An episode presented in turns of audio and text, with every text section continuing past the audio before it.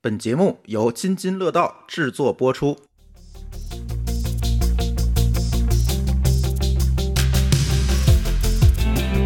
各位听友，大家好，这是科技乱炖。这期我们先聊聊苹果吧。其实就每逢苹果要发布的时候，尤其苹果手机要发布的时候，各种传闻就都来了，然后各种黑科技就都来了。其实呢，到发布会那天，大家就会知道，哎，这个似乎这个传闻就越来越离谱。今天这期节目，我跟老高两个人录啊，某高老师因为出差了嗯没在。对，嗯，那天听见一个传闻啊，说 iPhone 十三要支持卫星通信了。然后当天我看好几个跟卫星相关的股票就全涨了，哎，然后我就特别奇怪哈，这个为什么？我相信这些人是不是没用过无卫星电话？老高，他可能都没见过。对，这这个， 如果啊，就就咱这么说啊，如果这个苹果手机这个 iPhone 十三吧，咱就说，如果它能够支持所谓的卫星通信的话，你知道它那手机得做多大吗？ 嗯，那就像九十年代的手机的样子了吧？就是不是九十年，就是大哥大那样子呃，大砖头嘛，啊，还不是那个后来那个 GC 八 GC 那样子，嗯得是那个砖头那个样子。为什么呢？其实就是因为你想把一个能够跟近地卫星通信的电话双向做小，双向，对，其实是非常难的。至少上百公里了吧？咱先不说多高多低，嗯就是首先就像刚才老高说，它是个双向通信。对，你不仅能听到，你看现在咱的手机其实都有卫星通信功能，但是所谓的卫星通信功能其实是什么？是那个定位。嗯因为你是单向的接收对 GPS，嗯你是单向的接收，但是一旦你要把消息发到卫星上，嗯它所需要的功率其实是你很难用现在这种地面通信用的手机去驱动的。然后你的功率大了呢，自然对能源就有消耗了。电池、体积这些问题你就解决不了。我没看过你那个啊，我在那个电在电电影里边吧，看到至少还是像个砖头一样。对，而且那那天我看完这条消息，大家都纷纷相信了嘛，然后我就突然想到一个问题，就是大家好像在电影里看到的打卫星电话都是在屋里打。你看啊，一恐怖分子掏出一个电话来，嗯，然后呢，这个开始打，就完全没有在窗边，就是在屋里。但是他掰开一个挺大的天线，说这是卫星电话。其实，如果你真的用过卫星电话，你会发现，真不是这么回事儿。它必须得在一个开阔地带是吧？它必须得朝着天儿，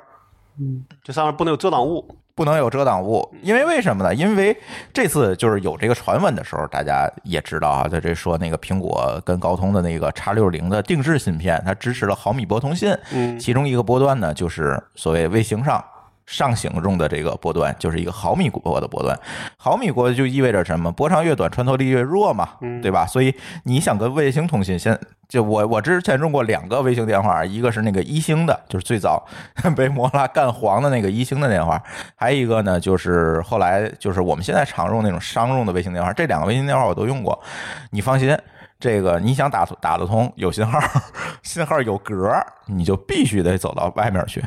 才有可能，而且还要找一会儿星哈，这个才有可能解决这个问题，你才能通信，在屋里打是不可能。那这样的话，其实就是大大的去限制了这个电话的应用范围。其实他说作为一个信号补充，但是你真的走到那个没有天儿的地儿，不露天儿的地儿，那就真的是不行的。还没说价钱呢，呃，对吧？价钱这个事儿，你关键不是这个手机多少钱，是这个通信成本。对啊，对，因为现在大家都有一个迷之自信，是说那个什么啊，马斯克也在做那个他那个星链那个计划嘛，大家纷纷现在迷之自信，说什么这个卫星能够解决地面通信的问题啊，卫星能够解决大家上网的问题，不是啊？人家马斯克那个网站上也写着，这卫星通信是服务于边远地区和这个没法上网的人群的，不是说为全体人所有人来提供服务的，因为每颗星卫星的这个容量其实是非常有限的。对，你就把它，你哪怕说你就把它当成是一个基站的地面的这个移动基站的一个容量，你想得在天上飞多少？ 那基本就看不着太阳了。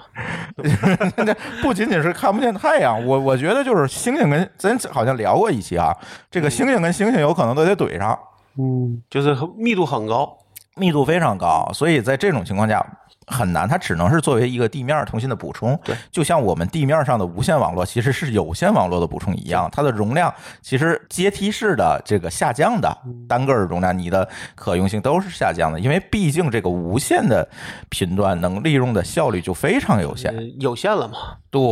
所以在这上就是大家就会有一个迷思啊，说，哎呀，这个苹果是不是要支持卫星通信了？在我看来，可能还是。不那么现实的，这次他也说那个叉六零那个芯片啊，说是有这个所谓五 G 的毫米波支持。我怀疑，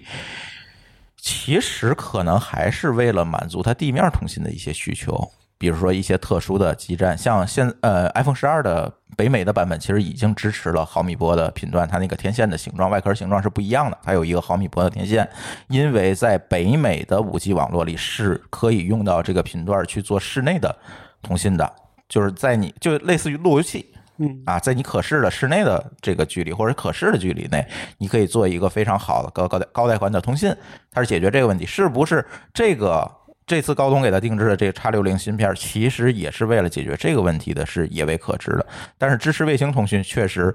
苹果的那个通信功率，包括 苹果自己地面通信的这个天线都没事儿翻车了， 你你再跟卫星通信，我觉得这事儿有点难，说实话。啊，我觉得咱还不如真的讨论讨论 iPhone 四三上市的时候，到底有哪些不一样的地方？我觉得 iPhone 十三上市，你最期待啥功能？没期待。我你肯定都是换是吧？但是呃你、你就觉得现在 iPhone 十二哪一点对你来讲我还现在最大的麻烦是我用那 UBNT 之后，我的那个我这个手机经常是百分之六十的这个信号强度。信号强度不够？啊那你看问题还是出在信号 上，是吧？对啊，但是就是我是觉得我我也什么招数都用了之后，就这个就改变不了，我就很奇怪，我就想知道说，比如换个 iPhone 十三，是不是会变好？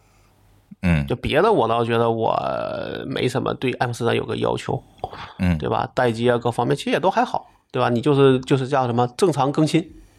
对吧？呃，确实 iPhone 十三到现在暴露出来一些可就是比较现实，除了这个卫星通信以或外者，哦比较靠谱的爆料比是较吧？嗯靠谱的这个爆料里面的 feature，确实对于我来讲，唯一一个可能就是屏幕的长显。啊，对，就 L 啊叫什么， LTPO 吧，上次节目就说错，我又对我又忘了， 看完我又就是忘能了够常亮嘛，就是可以常亮低空，就是手表苹果手表那对个对屏对对啊，对嗯就是它它是希望用那个技术来解决手机的常亮问题。实际上在安卓机上，它用的是 OLED 的屏幕，因为它是部分发光来解决这问题，但是它仍然有一定耗电量。嗯对，对，苹果想在这个层面上来做得解更决好问题，做得想更做得更好一点好。嗯对，这个是确实是可能是靠谱。再有一个就是基于此的高刷新率，呃，一百二十赫兹，对，嗯但是呢，其实我没有太体验过安卓机上的高刷新率，这个我承认啊。但是呢，我总觉得如果我不打游戏，是不是也差不多？你当平然时你平时用可能它是那啥的，它默认是还是六十，但是除除非一些非特定的情况才是，啊因为特定情况因为我啊 iPad 有啊，我 iPad Pro 都它都是哦叫对那个 iPad 叫什也有啊么了什么什么那叫什么来着？叫什么六猫叫六猫什吧那啊个功能，嗯应该就是一百二十赫兹的，哦，但它好像一我看的意思就是属于那种你觉得明显肉眼可见的区别 吗？我没有任何感觉，啊、但是有很多人说用完了高刷的手机，再用低刷的可能会有明显的感觉，就是回不来了。就是可能在某些场景，比如说你用个笔嗯用的时候，你可能用起来确实能感觉到那个刷新率高的时候，还有就是你说的这个，呃嗯，就跟就是就跟鼠标，你在一些特定场景的时候，你能明显知道说这个这个好鼠标跟坏鼠标的区别。啊，但如果你就是很正常的用，那可能就感觉不出来。对，所以我真的除了高刷，除了那个长显，但是这都是屏上的优化是吧对？其他的特性，我就觉得可能还要等发布会再说。目前来讲，真的没有特别我能够期待的，就是个正常迭代，就是一个正常迭代，确实就是一个正常迭代。所以现在。可能我们播这个节目的时候，应该苹果的发布会在哪天就应该有消息了，说是下周二，对吧？今天是周日，周四，对，这期节目我不是周日发，反正就是周三发吧，差不多，反正前后脚。所以我们可以期待一下，看一下这个这个到底苹果十三能够有什么。但是我我是觉得大家可能有的时候总会对苹果的创新啊有一个高估，就期待过高。 期待不高。但是咱话说回来啊，咱也不能说回头发布会人支真支持卫星通讯，咱又打脸了，是吧？只觉得不太可能是 吧？对，只是说在当下的技术和这个应用条件下，我们觉得，呃，可能需要再看。而但是其实我倒觉得，就是苹果这些年从 iPhone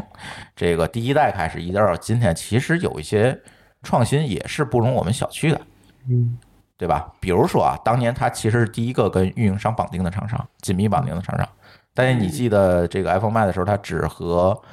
呃 AT&T 还是谁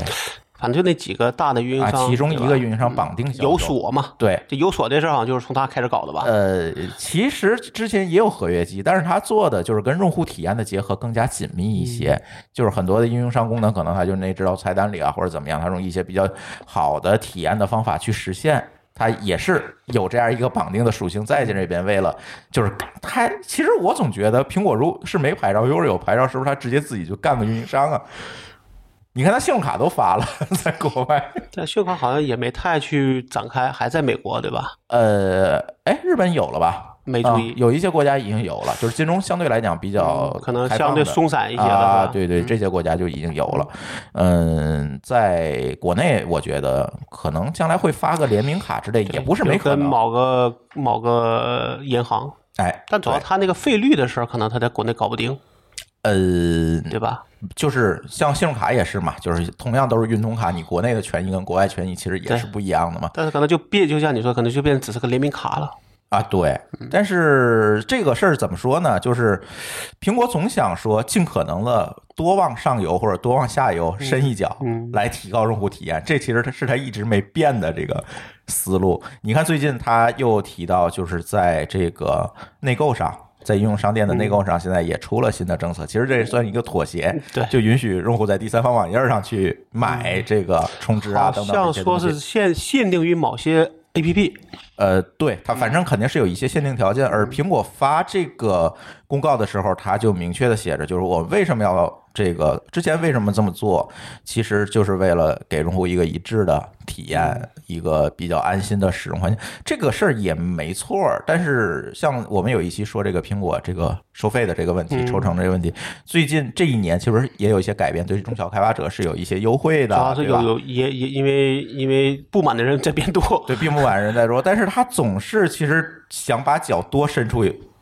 半条这腿，是然后去侵入上下游去商业提行供为体验，这叫啊对不商对业。行为。从商业上有考虑，但是我相信他从体验上其实也有一定的考虑。但是具体怎么样，会不会可能伸的多了就会引起反弹，对嗯对吧？上下游厂商不满，甚至用户的不满；伸的少了，可能又会变成安卓的那个比较散的嗯那就个是不好局面控，就会失控嘛。就会失控，嗯所以这个可能也是一个学问。所以在这上其实还蛮有意思的。等着这回的发布会吧，对，等发布会吧。而且这个卫星通讯这事儿，其实还让我开了一个脑洞，就是你看啊，他提供卫星通讯这事儿，我们发现其实不是这么靠谱。刚才说了这么多，嗯，但是如果他在手机里提供一个对讲机的这种无线电通信功能，会不会更有意这思一个点？呃，咱不说单独的，那好像摩托有有一款机器吧，很早的时候呃市有面上过一其个，实还有一些手机是对有的，但是都不是主流的品牌。但是是不是在国内是有是有这个限制？呃，在任何国家都有限制，就是它有所谓的民用频段的限制，就是在这个频段里你才能用，然后限制发射功率，但是不是完全不能用。嗯，对，像小米儿那对讲机也是，就是所谓的免许可频率，所以它肯定是在这个频率里去做。所以在这种情况下，我觉得是不是，比如说咱离得非常近，可能就隔半堵墙、一堵墙，这时候其实也不需要手机本身的通信功能，对不对？或者是比如你们俩在山洞里没信号，但是在山洞里你们两个人还能互相通信，对不对？那这个就从我的角度，这个场景有点儿有点单，还是有点单，就跟那卫星通讯一样，对它有点这个有点场景单薄。对，它这个场景还是不够，对，就没有理由说为了我这样非一得个然后在里边儿体验做去一加个这么一个东西对，，它还是要一个更通用的场景，对是吧？对，所以所以可能我我我觉得问题可能会在会会会出在这儿，嗯。所以我倒觉得看看吧，因为这期发布会反正马上就要开始了，嗯，还有对算下来，如果按按预按预告的，就是按照那个传言说底，就半个月了，半个月不到。呃呃，按苹果每年的这个调性来讲，可能差不多。不然的话，因为苹果还有一个年年换新那个计划，如果它开晚了，那年年换新它就失效了那个嗯对权益，对，所以它肯定是要卡着九十月份，肯定是要发新机。嗯就就大家期待一下吧。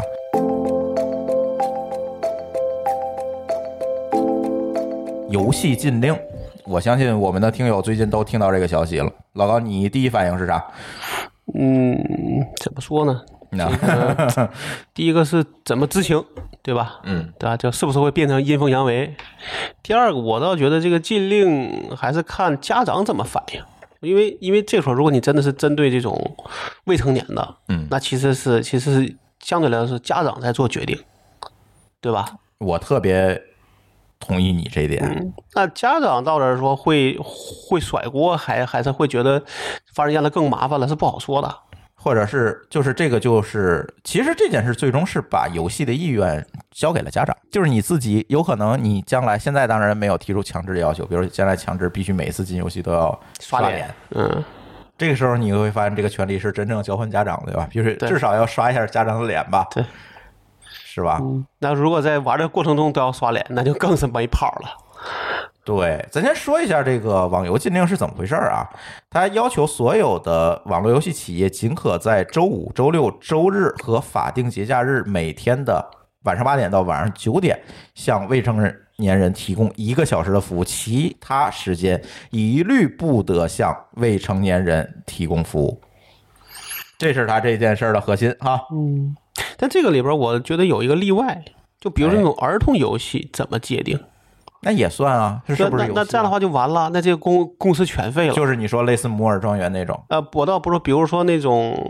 就那种益智类的小小，就比如说，但是肯定是面向低龄的啊玩的做的小游戏。嗯。就是如果按照这个来去框的话，它也它也算吧？哦，比如说像那个小孩特别爱玩什么汤姆猫啊之类的啊，这种对，啊，对啊，那你就这种算不算呢？这种这种算，它只能玩一个，那这个公司这这些公司这就废了全得废了。嗯因为你原来说我可以随便玩，嗯，因为你要按我们说的游戏，指的应该是那种成年人的交游互戏的啊那对，种相就相对来说相对交互强一对些的嗯啊呃全年龄段的吧，对吧？但这种你说他完全就是给小孩玩的，当然不，当然不会玩。 嗯，但如果你也变成说只有说周五、周六、周日玩，那你这个你的游戏时长一下就就可能可能不是腰斩，都得到脚趾头了。就剩脚趾头对了，啊不是切了脚趾头。对啊， 你看我们家小孩儿就是有一段时间，当嗯然可能还比较小的时候，那时候那时候就玩汤姆猫啊，就基本把那汤姆猫的所有的游戏都下了一个。嗯那它里边会会会互相推荐嘛。嗯，但那时候呢，就是想玩就玩，对吧？没有没有特别大的限制，对啊对吧？而且对于你们家长来讲，可能也不会有太多的限制。呃，有的时候确实从家长角度，有时候就是你你你你也有事儿要忙，比如说你要做饭，嗯，那做饭的时候呃你让不小能在孩旁边看着 吧？对啊，他有时候就就他看，他也不会每次都都看，对不对嗯是？那可能他今天想看，明天就想说我也想玩会儿游戏，嗯你说你玩不玩吧？对吧？这是个客观现实问题。对，这个你说这节这这期节目必须找这个老高有娃的这种人聊是吧？对啊，有的时候就觉得确实是你你也累了，你不你不想，比如说他想跟你玩，你确实今天已经累了不行了，你说怎么办？那跟你说，要么看电视，要么玩会儿游戏，嗯，对吧？这是个咱不是说这个你不想让孩子好，而是说他确实是个现实问题，嗯对吧？那你作为一个 IT 从业者，你怎么看待小孩儿让小孩儿玩游戏这件事儿？我倒觉得是觉得是个适当的吧，那就跟我十几岁的时候那也玩啊，啊、那当时是因为我们小的时候，小的时候是没有电脑的，哎，对，等我们等我有电脑，那都已经初中高中了。是啊，那那时候我是觉得说，呃，玩儿其实也是一个叫什么？呃，第一个呢，这个叫什么？就是你呃玩了，当当年大家对玩游戏可能还有益智的这一块儿的说法是吧？对啊，我买一个电脑就是以学英语的这个理由买 的嘛，对吧？但其实最后没怎么学。嗯，但是我觉得至少那时候，因为因为你也这样想，当时家都比较小，都在一个屋一个屋子里睡觉，嗯你想玩儿，你就得面对所有人看着你，所以你也知道说，你也知道是不能啊，对吧？对，现在小孩都有自己的房间，对啊，他有自己房间啊，或者者屋子大了，他躲在哪儿玩儿你都看不见。嗯但你小的时候，那屋里就就是这屋就这个床就和这九平米就床和这个厅儿就、嗯就是叫咱们那叫什么来着？咱们现在那个啊咱们现在管那个小屋子叫什么来着？诶哎咱小时候住那个都没有叫法，就是一间平房嘛。对，一间平房、啊床，然后厨这厨房相对有一点隔断啊对吧？然后对叫叫开间儿啊，开间儿啊，呃对开间儿，开间儿对就对，类似开间儿，可能比啊开间儿还小。嗯，那时候，那你想说我，我就想说沉迷，都沉迷不下去，你跟谁沉迷呢？对啊，不是，那你就在别人眼睛下边看，嗯啊他玩对的啊不可能，对吧？而在那时候，家长相对来说，你可能会比较，就是，就是你，就是你可能怎么说，就是你比较，你你就至少在我们角度可能会比较听话， 对啊吧？对，可能这个而且我觉得那个时候小朋友们也有更多娱乐的方法，就找同学玩儿啊什么的，嗯呃，这是一方面。当然那时候是你见了个新东西，你肯定会沉迷也的，好奇，对嗯对，会沉迷的。而且比如说今天玩个新游戏，明天玩个新游戏，对吧？而且一个游戏，比如说像我说这是卡卡关了，你就真的是哎，你就想办法难受玩过去哎哎，对，你上课你也想对着对它，。但是从我个人的经历上讲，我基本上沉迷，所谓沉迷的时间啊，啊，第一肯定不如那种真沉迷的要那要重，第二也没有哎你人家怎么深判藏。断？你你怎么界定这个什么叫真沉迷？刚才其实咱俩讨论过这对，个沉问题就是真沉迷是属于说你真的是叫叫你你控制不住自己啊的，那种沉迷，就是呃自没有自控力了，在这就个是你可以认过为程叫荒废学业型的，当中嗯对，你就你玩游戏你玩玩到说你成绩下降嗯。的那种情况，哦，我觉那得就叫不是有很多大学生，据说一旦家里没人管了，上大一之后就每天在宿舍打游戏，最后对挂科退对学这个，对那这种就叫沉迷了。啊对吧？那我们我说那种情况说，至少说，比如说，这个你你父母提醒你，你还知道说，哎，我要学习啊，对吧？还能控制住自己。但是我这个时间非常短，因为嗯我那时候有电脑之后，其实也就是一段时间玩儿，就是我属于那种间断型的，嗯这段时间喜欢玩儿游戏。那像是现在我我可能就会去学语言啊，学写代码啊，咱俩对吧差不多，对属于一种啊间隔就是性不的会就是把游戏当成这那个，就它不是贯穿始终的一个哎，事儿。对嗯对对，对，然后可但是可能说，哎，你觉得这段时间累了，突然可能别人说有个新游戏，你玩不玩呢？嗯，哎，那也玩，或者这个游戏比较对你胃口，是，哎，那你也会玩，啊嗯对吧？但是我的印象中，我来到北京之前和就是那段时间，也就九九年到现在吧，啊，基本上玩游戏的时候很少。很少。我我其实也是，对嗯后来就今天准备这话题时，我也在想，就是可能就最近这十年或者十嗯五年，我都得二十年了，嗯就是我唯一我认为说这段时间我算是有一段时间沉迷就玩那个《DOTA 传奇》，啊我不说过我还花了点钱吗？啊，对对对，咱氪是聊网游时候说说过这事氪儿金，对吧？啊对就但是也就我算了算，其实时间也就仨月，然后你就突然有一天说，哎呀，嗯就腻了，你然后扔了，然后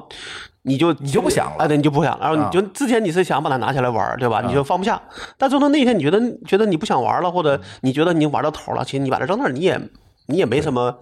呃这种感觉，对吧所以你说这是《DOTA 传奇》的失败，还是你的失败呢？嗯、是人的需要释放的这个需要对对在对那三个月，对你可能是有这个需可要，可能累了，对吧？嗯对，嗯，但我觉得游戏如果是一个，呃，怎么说，就就是它它肯定有正面的意义，对吧？啊，那当然对吧了，那我们说就是怎么能把这个负面的东西给它控制住，嗯那这个它就有它的好的地方了，嗯。对吧？那但啊就是这个嗯一刀切这个事情也是引起很很多争议啊。嗯它这个问题就跟我觉得我之前咱们聊天说这个教育行业问题一样，哎，就教育和这个游戏会有这个问题，就一旦这些卷，嗯那就容就容易这个行业就会失控。嗯对吧？一直到最后得迎来监管得国家得做强监管才行的。嗯那最后就那强监管是啥？那就是一刀切，嗯对吧？但是我觉得像腾讯，咱那天还特意看了一眼，嗯那天晚哈八月三十一号发的，嗯，九月一号开始我看它掉掉了一下，掉，然后又涨又涨了哈，又涨回去了还反弹了。对，因为我也看它的财报里边，所谓对未成年人的部分的收入，嗯其实只占到可能百分之一二的样子。就可以忽略不计呃对了对，嗯就是这个影响，还不如刚才说的那种那种像汤猫这个类型的东西怎么办？啊。对，那个对真真的是，其实但那个有个问题，那个他不需要注册账号，那你就没法监管啊，哦，对吧？他就没有注册账号账号的底儿，那是不是会强制要求他你必须要有这么一个这个系统就就不知道细则是什么样子了，嗯，因为那个它基本都是广告模式，对，你明白吧？对那这种情况到底是个什么样的？还是说就这种也要把它算到所谓的呃网络游戏里边去？那这个这个就不知道咱就细节了。对，但那这个咱就但很如难果判断了 真的把它列起来，那那个公那公司肯定只剩饺子头了。对吧？嗯啊，但是我是觉得说，我们家基本上游戏对于玩游戏这事儿还相对还是相对放开的，嗯就是没只要你别说，就是说你都已经困得不行了，还要在那玩游戏，啊，那就有点对沉迷了对，啊或者说，哎，我们就说，哎，你要玩行，那玩半个小时，啊，对吧？这半个小时你想玩啥玩啥。而且小孩儿，毕竟我们家小孩儿还小，还不涉及到什么充值啊这些事儿，嗯，对还没是到那岁数。 对， 但还不到说要注意，就甚至玩的都不需要注册，嗯对吧？但是由此我想起一个问题，就是刚才说一刀切这个事儿，就是在游戏行业里，这可不是第一次一刀切了多了，啊，对？吧？一刀切的东西多了， 对，咱就说游戏这事儿，你嗯呃，我印象最深的就是大概十五年或者二十年前，嗯就是你刚来北京的时候嗯啊，其实出过一次这个禁令，就是严禁所，因为那阵儿的游戏机很多还是主机游戏呢，嗯或者是游戏机，就是放在游戏厅的那个游戏机，禁止这些游戏机的进出口对啊，啊。其实现在一直到今天哦，还是要稍微放开了点儿，稍微放开点儿，就是因为它可以有国行机，嗯，对吧？就所以国行机就等于放开了，哎啊，对但是要受以前是国行机都不允许对有就的，稍微放开了，对吧？嗯所以在这个当年那个一刀切，其实也带来了很多很多的问题，比如说像我们这一代人，很多其实是没有接触过主机游戏的，但其实是可以买那种水货，但是它的普及率、对市对那场肯定它整个就会不很存在了嘛，就很麻烦嘛，就是整个把这个市场在那一年的时候，其实把在那一年的这一件事情，其实把这个整个的市场给消掉了，不存在了。其实一直这十五年、二十年就是这样的一个状态。就是中国的游戏产业，为什么很多人说为什么中国人做不出好的游戏来？为什么这个中国没有这个好的游戏市场？其实就是当年种下的瓜，当年种下的种子，今天结的瓜。我觉得这个种子倒不一定那么那么去说，但我觉得嗯确实，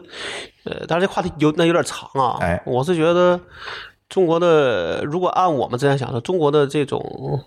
包括我们，其实的生活相对来说是比较单调的。嗯，是单调，大家都需要有一个宣泄的出口。呃，也不是不是，就是你你需要更加花样多彩。但嗯是呢，这样的话，比如说你，那你说我。我我假我假设我就是喜欢玩游戏，那我可能一天到晚，我一个休息日就从头到尾玩游戏。但可能比如像像像美国，他的时间可能会更加相分对会更加分分散一些哎，比如他他他他今天去见朋友，明他明天去吃饭，后嗯天去喝酒，对吧？他可能 像咱去美国发现他们其实也挺单调的，说实话主主要是人少，啊，对呃对吧？但我倒觉得说，就是反而比的是你的创造力的问题。嗯就是你真的做游戏上比的是这个创造力的问题，啊，对，但是呢，最后发现又又变成那个问题了，就因为很多公司他就觉得嘖我没创造，那我就抄，那抄了之后就会劣币驱逐良币，啊对。对，这是我最近一直在说的这个话，现在对吧？游戏很多都是 copy 出 China 的很多呀，嗯对，那这种情况就有问题，因为你等于你把别人的该合理获利的部分你给拿走了你给拿走了，那他这边找不，就是说他没法去按照一个一个真一个正更正常的情况去获利，那他他可能也会变成说，那我也不创新了，我也抄。而且游戏这个行业，我们又说到这个禁令，其实很有意思，就是游戏这个行业又受到一个影响，就是。比如说，某些国内的公司抄一个国外，咱不点名了。其嗯实这种例子太多了。抄一个国外游戏，它是合法的抄，嗯因为国外的游戏进不来。对，啊就是等于有个保护了嘛。对，其实是在保护之下的抄。对，就是如果说你不能通过假设从这个利益角度上去鼓励大家，就大家去创新，那大家一定是说，我如果说我不创新就能挣钱，那大家肯定会走这种最短路径了，对吧？是，那这种时候你会说，好像是这个种子和这个叫什么因果关系，但有时候这个是一个互为因果的，就是而且跟其他的领域其实都是怎么说都密切相关。是，对吧？就像我说，我们现在从事这个事儿，那其实现在就很明显，对吧？你的知识产权保护啊，对吧大家对这个规这个游戏规则的遵这个遵守啊，对这都是事儿，而不仅仅只是一在这个如果说你把游戏当做一个文一个文化创意行业的话，那也是很明显的，靠创意挣钱的。对。其当然实游戏特别典型对。，那那为什么说，比如现在不流行单机游戏了？嗯，就因为保护的不利，大家只好去做游做网络游戏了，因为你网络游戏不好盗版的。啊对，对吧？这是我好像来北京之前，大家就已经有这个念这个念，突然发现说，哎，网络游戏哦能够避免对盗版，说大家都去做网络游戏，但是网络这样就有问题了，你会因为你能控制，所以你就会拼命氪金，啊，对对，吧？嗯，嗯，对，嗯，因为我记我记得第一个网络游戏是那个万王之王还是什么的，那就反正就是那一挺早波的，，就是那那一波，对，大家突然意识到会有。然后然后但是后来又有史玉柱干这个事儿，嗯免费玩游戏，对，然后付钱氪 金，哎呃，付呃付钱买道具，对，对吧？所以这种事儿就是大家，当然我不说只是中国啊，你嗯看国外有些大的公司，它也这个问题，它也是一堆氪金的玩法，是但是我觉得相对来说，可能人就我不能说咱咱们说国外月亮圆，但确哎实可能人家的能就是能够看到的东西很多，对吧？或者能玩嗯的东西很多，你你选择多，你有一堆氪金，但嗯还有一堆不氪金的。对就哪怕说，比如我那个朋友高道勇做的那个那个，就那种那种独立游戏，嗯，里边有一堆这种个人玩，个就个人开发者做的，那人家也有很多。但公你看国内的个人开发者有多少，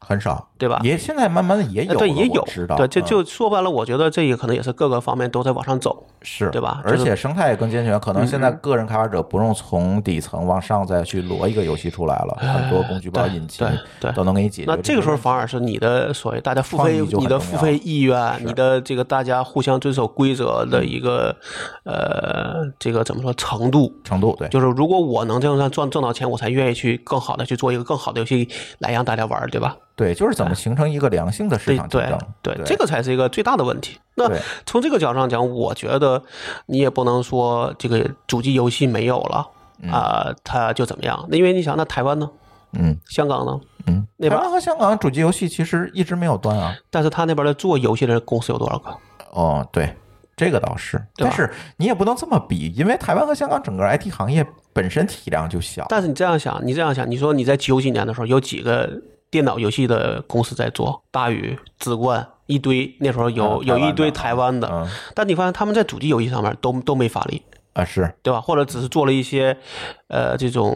项目。因为我知道当时有有一些公司做项目，包括还有一些做那种游戏厅的游戏厅啊，对那种游戏有有一堆这种嗯是是是这叫什么这个中文的是有，但是反而说在这种家就家庭的主机上面，其实做的非常少，嗯可能会有一些尝试，但有可能很多也是叫什么虎头蛇尾的，对对吧？那那这个我就是如果从这个，那为什么他们是这样？为什么当时有一堆做 PC 游戏的厂商，但是主机游戏的厂商没几个呢？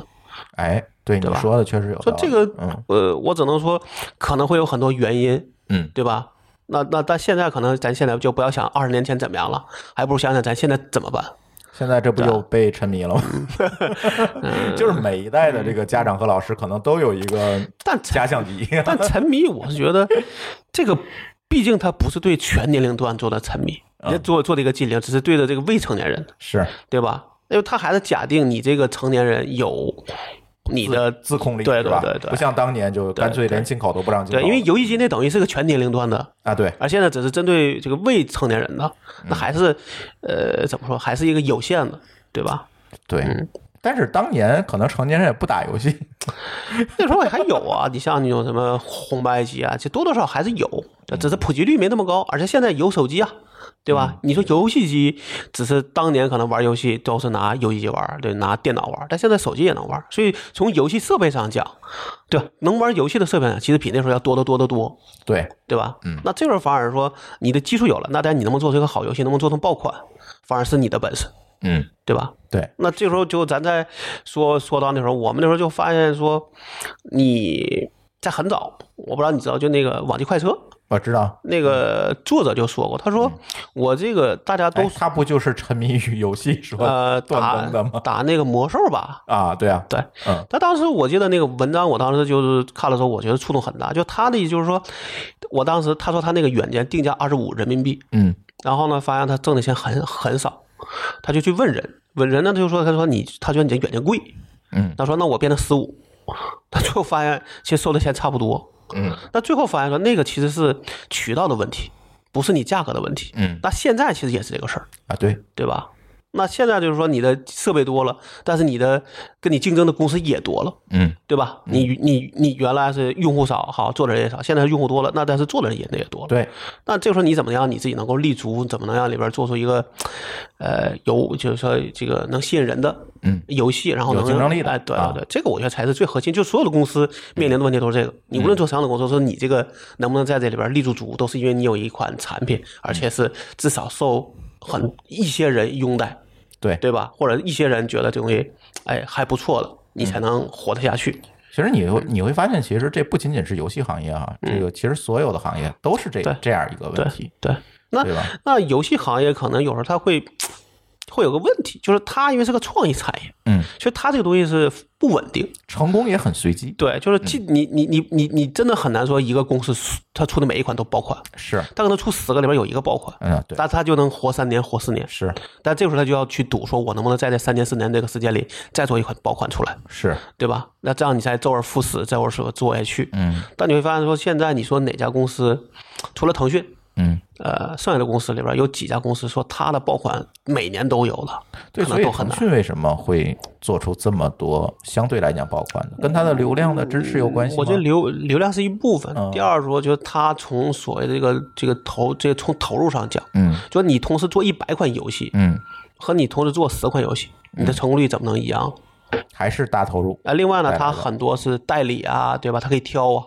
嗯，对吧就是它有议价权，呃，就是它可以那边去挑挑好的游戏去代理，嗯那基本上来说，你成爆款的可能就更大，对吧？嗯啊，那这个我觉得是有它的，呃，怎么说，就是它规模在这摆的。还是拿规模拼哎对的，对对其实并不代表整个行业的成功率有对对多对，就是但可它能这个游戏不给他，可能给一个完美世界，嗯可能他也能成爆款，只是说可能给腾讯能就能值一百亿，给完美世界可能只能做五十亿的区别，但是爆款可能都是爆款，嗯，对吧？嗯嗯，哎，那天有听友说。你们做一档这跟游戏有关的节目吧？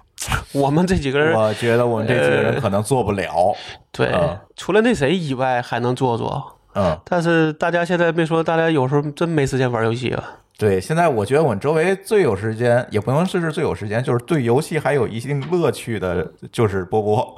嗯啊，波波就那天我我我们俩从那个上海回来，在坐高铁，他打了一路游戏，玩哪个？呃，原神吧，好吧，啊，嗯，哎哎，我我觉得可能我们周围唯一一个还对游戏保有了很大兴趣的就是波波了，像我们可能真的 就、闲都是闲人，哎他也不闲，其实，但是就是但他还确能嗯够但确实你这样想，说他真想玩，他肯定是空档时间他会抽时间去玩。哎是，咱不是说对占占用工作，而是说，比如你吃饭的时候，那你会玩；对你上厕所的时候，你会玩；你睡觉前可能会也会玩一把，对见对对叫见缝插针型的。哎对，对吧？那但是如果你要是说，哎，我就是累，我就是闲，那可能我真的有时候真的回到家就是想睡觉了，嗯对吧？或者我看个小说，看看然后就就睡觉了。我现在其实对我来说，除了工作以外，嗯最大的乐趣其实是第一个是看起点，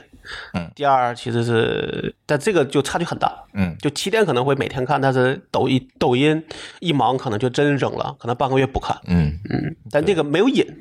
对，但起点有时候哎，你会觉得我那个没看你还完往下续是，吧哎，我要续，对，我知道想知道这个他这个文章，就他这个小说写到哪儿去了，对吧？对，所以有时候真是有人听友说你，哎，你们做做做个什么什么主题，我觉得这个量力而行是吧？嗯对我我们聊不动的，对真的不能干这事儿。 何必除非我能找着一个真的这行业的主播，对嗯让他 hold 一档节目，那是可以的，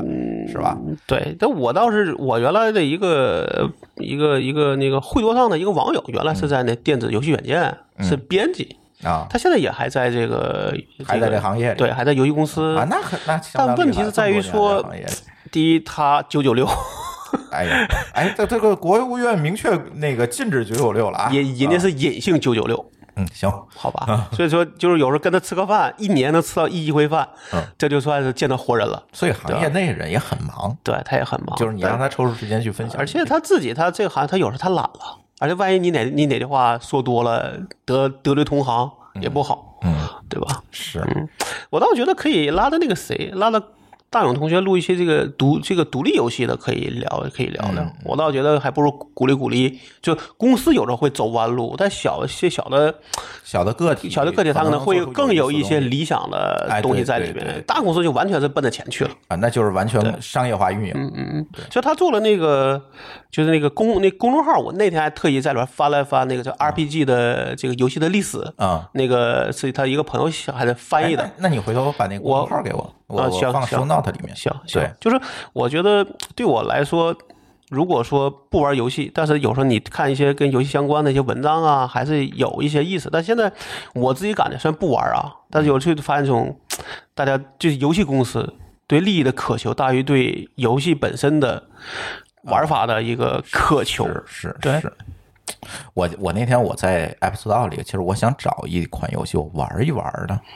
但是我下了好几款吧，我都觉得它是在强行的让我占据我的时间。嗯，就没有所谓你的发自内心的想玩。对，就是如果如果这款游戏让我只要闲的时候拿出来玩两下，收起来，我没有任何心理压力的话，我可能还愿意玩儿。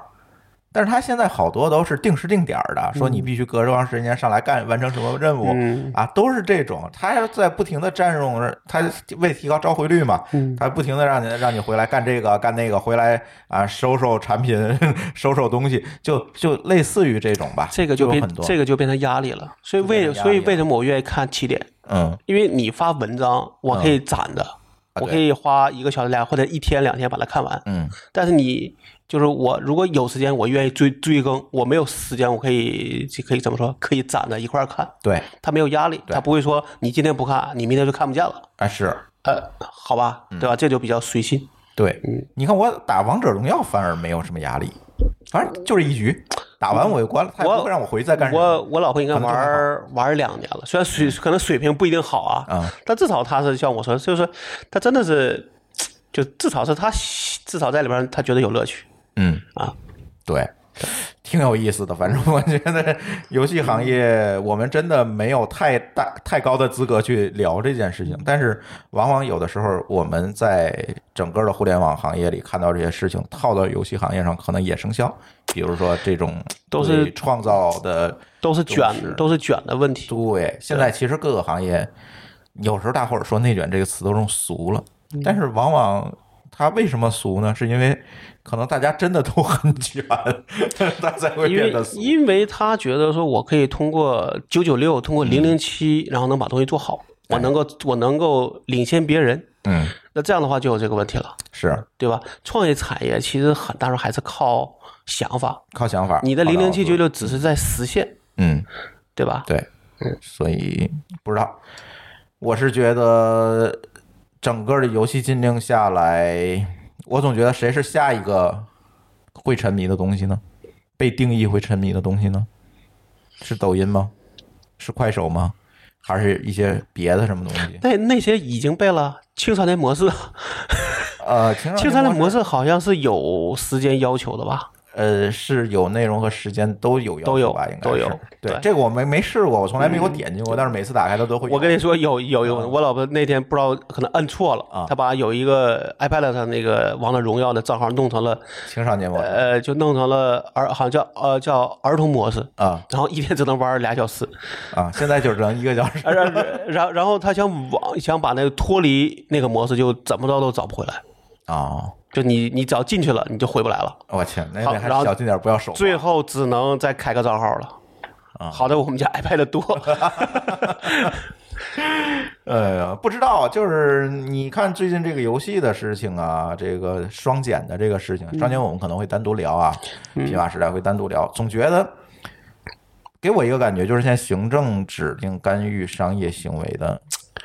这种，虽然我们关起门来可以讲，哎，这个事儿确实卷的太厉害才会管，但是这种管到底它的救济途径在哪儿？我说你管的不对，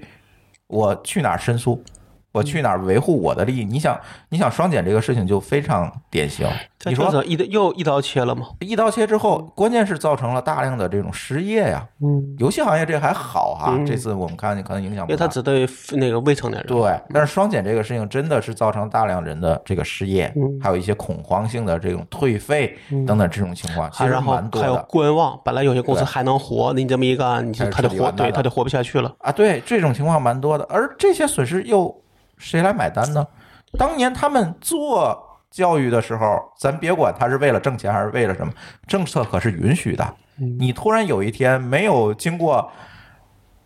任何的法定程序发了一嗯条通知，然后这事儿就这么这干事了，儿就废了。这就跟法律一样嘛。那你的权限是来自哪儿的？嗯，但我倒觉得说，你也不能说双减这事儿是突如就突然一棒子出来，嗯对实际上是前面有一堆的有铺垫的。对铺垫，嗯，那自己没把这事情想明白，说白了让我就在有的人就觉得这是你新闻联播看少了，你的你的政治敏感度不够，呃，但是如果我每天都要看靠着看新闻联播才去揣测政策，这不也是个问题吗？但这个事儿我也只能是说，除非你要想说做的事就完全是一个，呃，就是你可能要真的是要挑对行业才行。但是你怎么挑呢？这个解释权不在你啊。对，但是你比如说，我们现在也有这个问题，我们这个到底会不会被所谓的定义这定义成大这数个据呃，就是就是，如果你被定义成一个需要被监管的，嗯，我这不也很难受，是啊，对吧？对呀、啊所以大家都在担心啊，就市场的不确定性，大家的恐慌对，最近这一两个月都是来自于这边啊。你一个行政指令就把我定义成非法了，就给我归那个扫黄打非办管了。然后可能一、啊一个所谓的缓冲余地都没有。对啊，嗯，那这些损失又谁来买单呢？难道只能由大家买单吗？我们现在就等于是社社，会买单了嘛，对吧？或者是从业者买单了吗？对嗯行业买单了。然后里边就各种公司幺蛾子就都有了，对吧？不给赔偿，对对对啊，吧？然后甚至跑路，甚至有一个老外，好啊啊还是还有个老外跑路了，上海那个公司啊是是个吗啊，对，有个老外股东，老外说突然哪一天这人就没了，后来发现他已经回了回了英国了，啊，对我看到那个新闻，完剩下所有的人都傻了对啊，啊，所以这也是一个问题啊。现在谁也不知道自己是不是下一个。嗯，但我倒觉得有些行业你如果没那么卷，其实我倒觉得这是问是问题是啥？是所谓的你的自律机制没有，就行业自律没有。我给你举一个最明显的例子啊，嗯就这个游戏和电影的分级，嗯对吧？嗯，其实，在很多国家，这个都是所谓行业自主就自发做的，对并不是政府来去来去审核的，是是你自己有一个，是你搞一个什么一个一个组织，嗯这个组织来去审、来去审核，会出一些行业协会呃嘛一，些嗯字眼，你什么情况下你只能定哪个级，对吧？那这种情况，我觉得，哎，你要能够自律，这行业不会乱，嗯至少它能够怎么着，至少能够相对正常发展。嗯，但有的行业说你没有自律，或者大家都不管，我就是我能挣多少钱，我挣多少，我才不管。我今年要能挣十个亿，我明年就不管我明我明年能挣多少钱。嗯，那一定会变成我说的问题。而且中国又会拿九九六这些在拼命加杠，对。那最后的结果就是，最后只能是被政府咔嚓一刀切。但是问题是，行业自律的这个缓冲区，也就是说，行业协会或者行业工会等等这些东西，在中国也是一个很尴尬的。你呃，你你能成立吗？你一旦成立了，具一定影响力，你的地位是怎么样子的？这时候我觉得只能把它变成一个，就我还是觉得嗯啊，这可能是个半官方的一个方案，就是有些，比如说咱刚才说的那个，呃，分级，嗯，为什么不分？可能是因为政府它有它的考虑，嗯就他希望都是出这种合家欢的，嗯，对吧？所以它不好出。但你你你你你，比如说我这个电影，我自己说，我这个东西就只能十八岁往上看，嗯也没有错，因为没人说不行，以前出过这种，嗯，你记得有一段时间有很多电影是写着少儿不宜的 吗？但那个是他妈噱头。 对，最后就变成噱头了。但我是觉得说，如果你正规去这么干，其实我觉得国家也不会管你，嗯，对吧？你别把它当个噱头，而是真的我这东西，比如说里边有脏话，对吧？所以说只能是适合成年人看，嗯我觉得也还是对的。嗯对，你像我们有时候看一些片子，也会去想说里边是不是有一些小孩不能看啊、对嗯对，那这个可能也会有一些想，但你要有个分级，我就比较清楚了，嗯，对吧？这个大家是比较有资源的，对不对？是，嗯，那那像游戏也不是有这个问题，对吧？嗯对吧？或者说好，我自己说我的游戏一天游只戏就是本身在国外就有分级啊。啊，我就我说我说的说，比如说我限制我每个人只能玩多长时间，嗯，你其实可以限制的。你不是说你我一天我二十多，我今天不睡，我二十小时我都能玩。啊，对呀，你自己要要学会就是要自律，嗯，而不是说好像就是拼命，甚至你不想玩我都得推着你玩。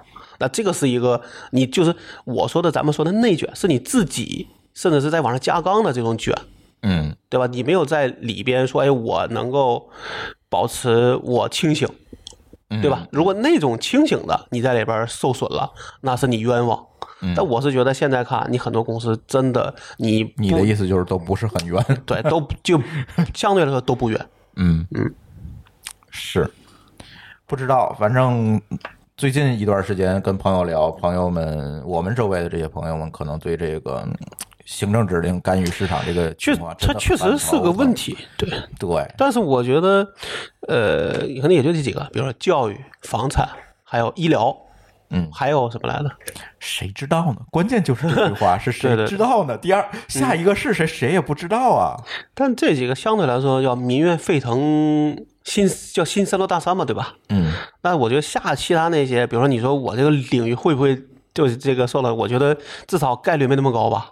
因为这个领域可能平时都没 人怕看的到嗯不。就是大家在拼概率吗？其实就是缺缺乏了确定性嘛。你哪怕有万分之一概率，它也是概率。对对，嗯这个你没有确定性，你的商业就很难长期的、持续性的。所以说我，们不能先去内卷，对吧？我天天去，但是你去看，当一如果个嗯大家对持续性没有预期的话，那肯定是赚一笔就是一笔，嗯就会造成恶性竞争和内卷，对不对？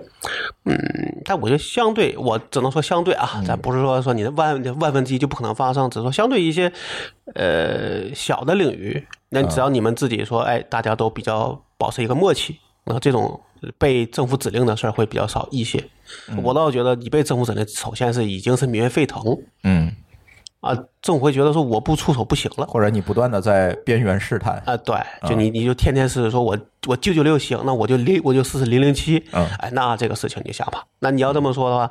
你说之前也没说九九六合法呀，嗯那现在只是说更加明确了九九六不对，嗯。对吧？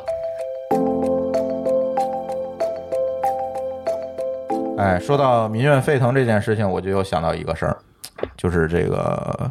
再说一下评论区问题吧，哎，大家不愿意听这话题的，就现在就可以退出了啊，后面没别的了。嗯、就说一下最近我们播客评论区的问题。最近不知道为什么，可能是我们播放量大了，或者是话题，就是最近这几个话题确实都有点争议性哈。比如说阿里那个话题是吧？但是我我仍然觉得我说的没错，因为我讲的是阿里价值观，不是女权问题。结果很多关注女权的朋友在下面留言，我觉得确实在里面我们提到了一些关于这个女性权利等等这些，但是主要聊的还是说阿里这价值观种的问快题速的发展对价值观、个人价值观乃至企业价值观带来的影响，嗯，对吧？其实那些是果，嗯我们更多的谈这个因，但是不知道为什么，包括后面的这个有有有几个节目，大家也是很多问题啊，包括前两天那个我们津津有味儿那个白酒那些那期那那那个评论区，大家说你带货，我说是那个馋虫博士搞了一个内测，问题你见过哪个带货就卖了六十瓶儿的？就做了六十瓶儿的货，我去带是吗他可能认为你带一瓶也是带，就是卖就做一瓶内测也是带货，哎呀，不知道为什么。说说我们对这个评论区的看法哈。今天咱不怼人啊，今天咱不怼人。如果这个节目的评论是跟节目在一起显示出来的，尤其是在博客里面，大家的评论其实会对陌生人选择这个节目的决策产生重大的影响。就像大众点评一样嘛。对，是吧因为你没法快速的去刷，就像公众号一样，对吧？文章一样，快速的去刷，快速地去浏览一遍，看我值不值得看。它完全就是靠评论，就像大众点评，但因为我得亲自去吃，这个成本消费成本过高的一个情况下，别管对内容还是对商品、对服务，消费成本过高的情况下，那么评论就是一个大家。一个决策的依据，而且可能会变成一个重要的依据。这个时候，如果你评论区里胡说八道，嗯，就需要控那对评，我会有影响的。就需要控评嘛。关键是你说的很多东西它是不符合事实的。你如果符合事实，我觉得是这样，就是如果你跟我理性的是吧，跟我讨论这个事儿，就事论事儿。其实我对这事儿还是蛮期待的，因为每个人都有知识盲区，我们这些主播也不例外。对，有的是盲区，就是经常被听众们揪出错儿来。我觉得我也很开心。其实我这是一个交流，我不是新闻联播，我说的全是对的，不是，对吧？大家是一个交流的过程，咱可以评论区是一个很好的就是互动的一个叫渠道。评论区见嘛，是吧？对，评论区见，这挺好的。但是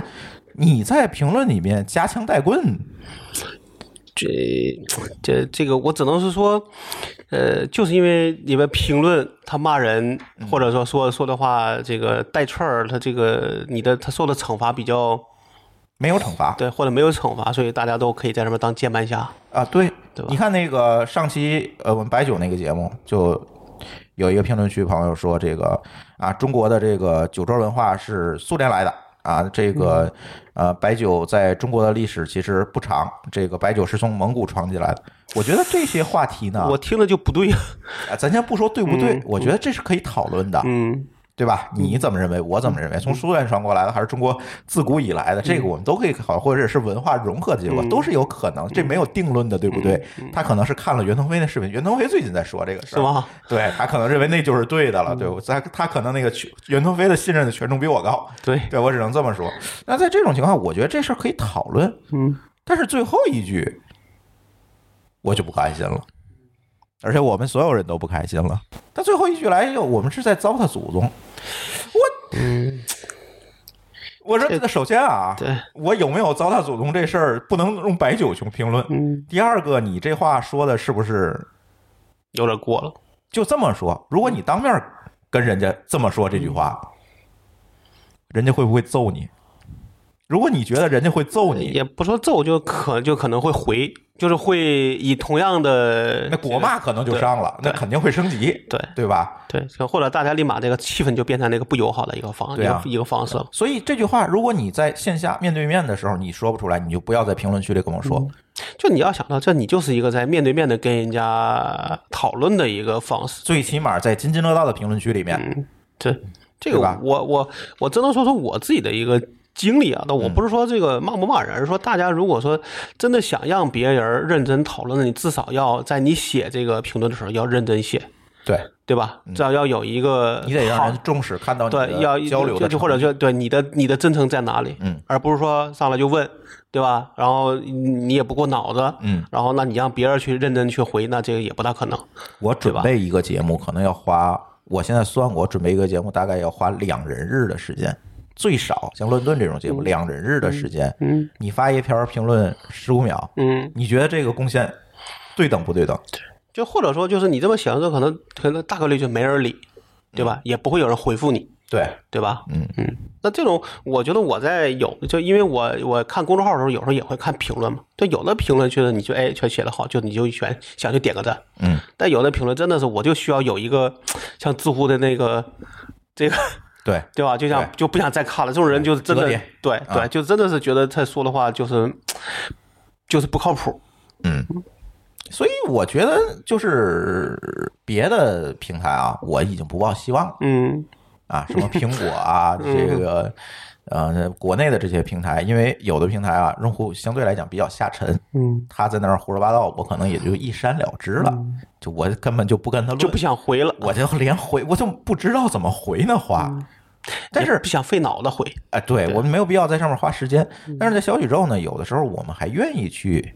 其实我们现在唯一跟听友沟通，一个是公众号下面，一个可能就是小宇宙下面，就是可能我们还会说愿意跟大家去讨论，嗯围绕节目去讨论一件事，包括在听友群里，愿意大家去讨论这件事情，把节目做一个延展。其实我们是希望这样，但是往往这种夹枪带棍的这种评论，真的让大家感觉到非常非常的不适。不仅我们的主播不适，我相信旁观者也会非常不适。这就是一个一个一个从众心理，对吧？对吧？大家希望，比如说我看的关注的公众号都是跟我一个样子的嗯人去看，而不是说除了我以外都是一帮坏人。是那我也可能也会退，也会退群。首先，它可能影响得到不是我们节目，可能影，因为我们节目在小宇宙播放量其实不是最高的，对。那首先影响的可能是小宇宙，对吧？它的社区氛围可能会受到影响，对，对就吧这个就是个破窗理论嘛。就破伤。他在这儿骂了人，然后没有任何惩罚，那跑到边上去他也还是会骂人。，对，当然小宇宙同学也跟我说过，你是看到的是你，我让你看到的，其实发出来就被我们删了更多。嗯那这个那只能说是靠多就多重方式来去对待，是，对吧？你可能看到他只是把那些明显骂人嗯的删掉了，嗯但那些。暗暗地里包上坏夹枪的带棍呢的，就是跟我那天我这我说了啊我对对对啊就是我这两年唯一拉黑的那个人是一样的，就是他这个你跟他说了之后，你发现这人他就是就是他也不骂人，但是他就是在跟你在这儿就是就是就是我们都啊、我觉得那就是坏了，他不是蠢，因为我已经把该解释的都给他解释清楚了。那最后他还在问你问题，是不是嗯你什么有罪推定？我就不想再跟他聊，再跟他在那儿嗯在朋友圈里再说这些话了，对，对吧？嗯，就是这样。你看，你朋友圈可能还好，还能嗯拉黑，就是小宇宙。其实我很谨慎的给大家禁言，嗯就是我我那天我回复这位嗯朋友，就是说我们糟蹋祖宗这位朋友，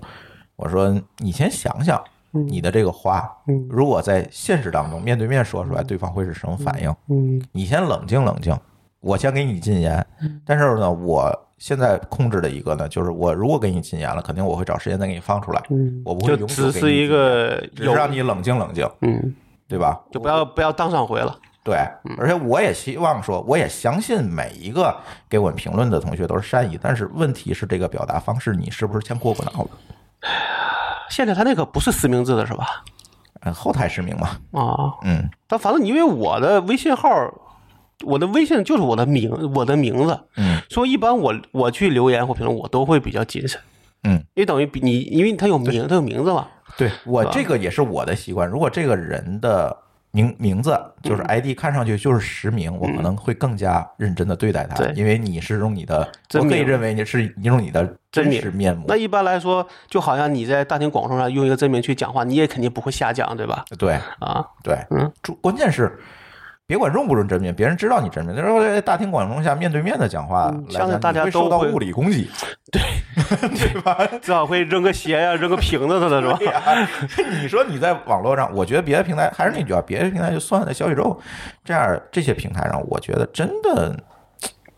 还是那句话，就是刚才咱聊游戏的这这个问题，咱别评论区也卷，好不好？嗯，就不要脑子一热就怎么说就就写一些你你你，比如过一天你也会看到也觉得不合适的呃是啊话，是，对吧？嗯你何必呢？而且你说你的那些指控，我觉得很多指控啊，不是这光是这一期，很多期下面对我们的指控，我觉得有的可能确实是我说不对，我及时道歉，就是嗯这个事儿我说错了，我要更正。但是呢，绝大多数就是发泄情绪，嗯就是毫无事实依据的发泄情绪，戾气嘛，戾气太重，对，戾气太重，所以我那天我们几个主播商量一下，我们决定就是该拉黑的拉黑，该删除删除。但是如果我给你拉黑或者禁言，我一定会告诉你，在回复里面告诉你一个理由。就比方说我们也是有所谓的规矩的，我们对是吧有规矩的，而不是这个叫什么靠情绪来去做事儿。而且其实我们的听友我知道，很多人是沉默的大多数。你嗯看咱听友群，是是，沉默大会一定是呃十多个群了。其实大家说话呢对，嗯其实往往也不是说特别多。他加个群可能就想知道你节目，别回头哪天停更了，我想知道什么原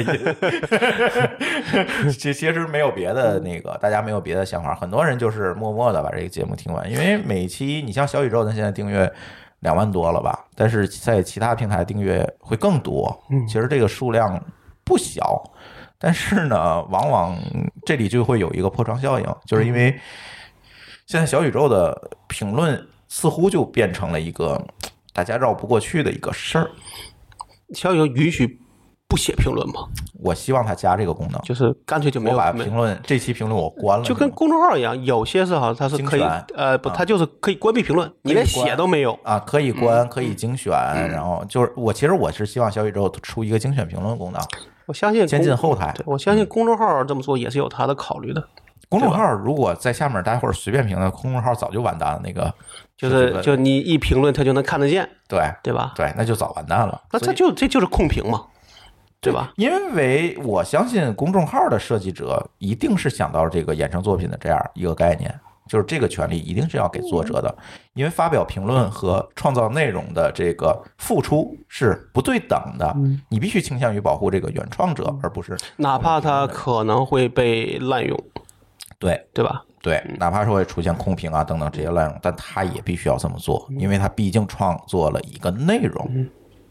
这是要花时间花心力的，那确实啊，就这就跟我那时候说的话，就是你哪你哪怕因为这个人他写了一个评论，你跟他认真回复了五分钟，但是你一天算下来，咱就假设说八小时，你你这八小时能拆成多少个五分钟？对。你这一天说不用有有一百个人跟你回复，你这一天就甭干别我的们了什。么都不能干了，对啊，对啊，所以说你一旦说你一旦面对了大量的人去要去做这种沟通回复，你就要想想你要跟什么样的人做这样的嗯事我要儿有所是选择最有效、最有效率的。对那一定会挑里边相对呃比较理智的，嗯，对吧？然后或者说至少有有有所谓我们的商业价值的，是的你会去找这样的人去跟他沟通，或对或者多做交流，对吧？是那这个是我觉得毕毕竟，呃，是一个就是这个路径选择问题了。呃一个是路径大家选择问都题是会有这个问题。对，一个是真诚的问题，嗯对吧？我希望我们的节目足够真诚，我也希望我们的给我们评论的这些朋友们也对足够的真诚。对，就是你真的想评论呢，最好是抱着一个呃真诚态度。对，那真诚态度最起里边码是儿愿意交流的一个态度，肯定不包括你在糟蹋祖宗 这个这个话，对不对呀对这个你这么太写难还不如听了不这个写。话对对，就像你说的，说前面看了多少，你再加这话就味道就变了。是，嗯，对你前面其实他不加那个最最后一句，如果他不写，嗯我相信我们都会给他一个非常好的一个讨论。或者就是不会回复，对吧？你这么写，我不回复，我就表嗯我我也不表示你说的对，对吧？这也算是一个态度。是是是，还是那句话，我们说不一定全对，而且大家也不用期待我们打脸。无所谓啊。对，嗯因为所有东西都是在快速发展的，我不怕打脸。我们这个事儿其实不止一次在咱节目里提到过，我们从来不怕打脸。对，对也不能保证每个人的支持都能干，只是我们尽量，对，对吧？至少我们在做功课的时候，确实可能这事儿是没就没想到，或或者想错了，是那打脸就打脸呗。对啊吧你说一个成年人还怕打脸吗？对啊，现在就是很多人说阿啊里那事儿反转了，我其实这期咱没聊哈，嗯嗯，呃，因为某高老师不在，就是其实还挺挺想聊聊的，就是说阿啊里那事儿反转等等，我觉得别急，嗯，对吧？因为还没有下一步呢。其实还没有下一步，就是这件事情，我们可能搭配着一期乱炖，再搭配着一期专门聊女性节目，一起告诉大家我们的态度是在哪里。嗯这哎，太那个那个评论区还难 看，对，那个评论区还难看。我我就现在我已经就是已经有那天我我其实我在里面已经回复了，我说这个评论区已经让我有生理不适了，嗯啊，就就我不知道但这这个事儿些人确都怎实，么想就你也不能因为有有有人说脏话，就就把那大多数都给扔了，对吧？哎，对啊，毕竟沉默的大多数。对啊，对吧嗯啊，我又不可能说 我不更小宇宙了，你别管，那也不可能，对吧？嗯咱只能说嗯尽咱尽量，对吧？我们认真做节目，大家就你们也认真听，对，对吧？在那里边能学到东西，能讨论嗯对最好，不能讨论的咱也不勉咱强嗯哎就就也别非得留言，也留言也没有讲，啊。对，啊是吧？有时有奖，但 是有奖时候可以多但留言但是你为了讲留言的，肯定不会说脏话，呃，对吧哎对，不然我不给你讲。 对对啊，对，而且其实作为我们来讲，我们津津乐道可能还有一点儿不太一样的，就是大家可能都知道，我们的主播和嘉宾绝大多数其实都不是全职的为这个节目服务，大家都有自己的工作、啊，都有自己的事情，而且我这也是我们刻意的一个选择，因为我觉得在各个专业领域内深耕的人才有一个持续表达和输出的前提条件，所以呢，这些主播和嘉宾基本都是无偿的为我们服务，对吧？你像丽丽也好，馋虫也好，对吧？C 哥，然后张军等等，他们都不是说专业的主播，不是说我给他发工资的。老高不一样啊，老高是我们股东， 这不一样。啊但但是从从录这个节目上也不是，其实也不是为了对拿我给你钱，你给我来录，不是这样。所以在这种情况，大家都是一个无偿的表达，对吧？可能嗯或者通过这是个说表达，就就是从所谓的这个都是个精神层面的一个回、哎，一个回是报，精神层面儿，他他可能通过表达，他得到了一些正反馈，嗯或者通过表达对他的这个自己的事业有一定帮助，我觉得这都是意外惊喜，对吧？但是在这种情况下，我肯定如果一旦出现争论，在座的各位听友，你们想想，我会首先站在谁一边儿？我肯定会站在主播和嘉宾一边嗯儿。这个事儿你们不用分儿不 过，我一定会这么干。是是，就这就跟那天咱们讨这个讨论话一样嘛，就是如果一个主播任何特色也没有，你也嗯不会听啊。对呀、那大大家可能咱咱也不说咱们为了个性而个性，嗯，对吧？但是你就想说，我们做的只是一个正常的一个反应和是啊正常的一个行为，嗯，可能我们也有缺点。但肯定我们也有自己的一个，呃，这个这个特节点，目的特点。对对那从就从人到节目都是这个问题。那可能比如说，呃，这个这个某某一个主播对这种质疑，可能就会反应比较激烈，哎，对吧？那这个我觉得也是他的特点。他觉得如果他觉得他在这个领域里他足够专业，那肯定他不愿意听到呃相反的意见。或者对吧是可以相反，但是还是那句话，你得说出理由和对论啊据来。对对，而对不吧是一个简单从别人看了一个文章的一个标题你就过来来去来去当一个宝来去献是吧啊，？对，你看一袁腾飞视频说这个九州文化苏联传进来了，我就我特别想把这些人送回到俄罗斯去，你看看俄罗斯人怎么喝酒。你以为我没去过是怎么着？但我倒觉得说，呃，现在呢叫支持爆炸，嗯对吧？这至少在九十年代就在说支持爆炸，但有时候确实人呢可能没有耐心，就真的是把这个文章从头读到尾了。嗯那可能他就在那边看某个话或者某个金句儿，嗯他就觉得这是这这是这是真理了。哎但其实很多人不是这么回事，嗯对吧？或者说那个里边可能会有一些前提，会有一些他不对的地方。那你为什么不觉得他地方他不对呢？嗯，是不是？系统性的学习成本和代价都是相相对来讲非常高的，所以现在很多人就讲究碎片化学习，不知道从哪儿听一段儿，猜书，哎，对，呃，不知道从哪儿听一段儿，他就觉得真理。其实很多的你所认为的真理都是有很多的前置条件嗯，和理由。或者就他那个解读也就是错的，对吧？你就这个时候就跟 那个在相声在相声里那里讲的说，有段时间宣传说这个动大于静，嗯，对吧？嗯，那有这过了一段就变成静大于动了。那对、啊，你说到底哪个是真的？因为丽丽爱说这话，科学永远在发展，我可能随时打脸，嗯，这个很正常，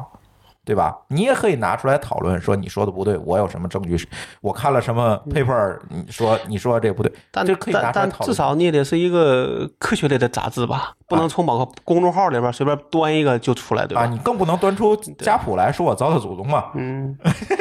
这什么呀？这这个都是如果是你家谱，那是你那是你家的，嗯， 对吧对，对吧？或者我说，另外就真的在中国，我觉得各个地方的这个这酒文化都不一样。就咱只是嗯都不说一样就细说的话，对不对？是啊，那那你那个地方代表不代表全国？那这也不好说啊。嗯，那至少这个像像你说，大家有讨论的空间。对但你说这个交到祖宗，那这个祖宗到底是谁？那谁是肯定祖宗肯定不是孙猴子吧？啊，对啊，是吧？那这个我就就这下边就就讨论不下去了。嗯，对，所以除非啊，我们主播或者嘉宾出了什么重大错误，就是把黑的说成白的了。嗯对吧？这个你，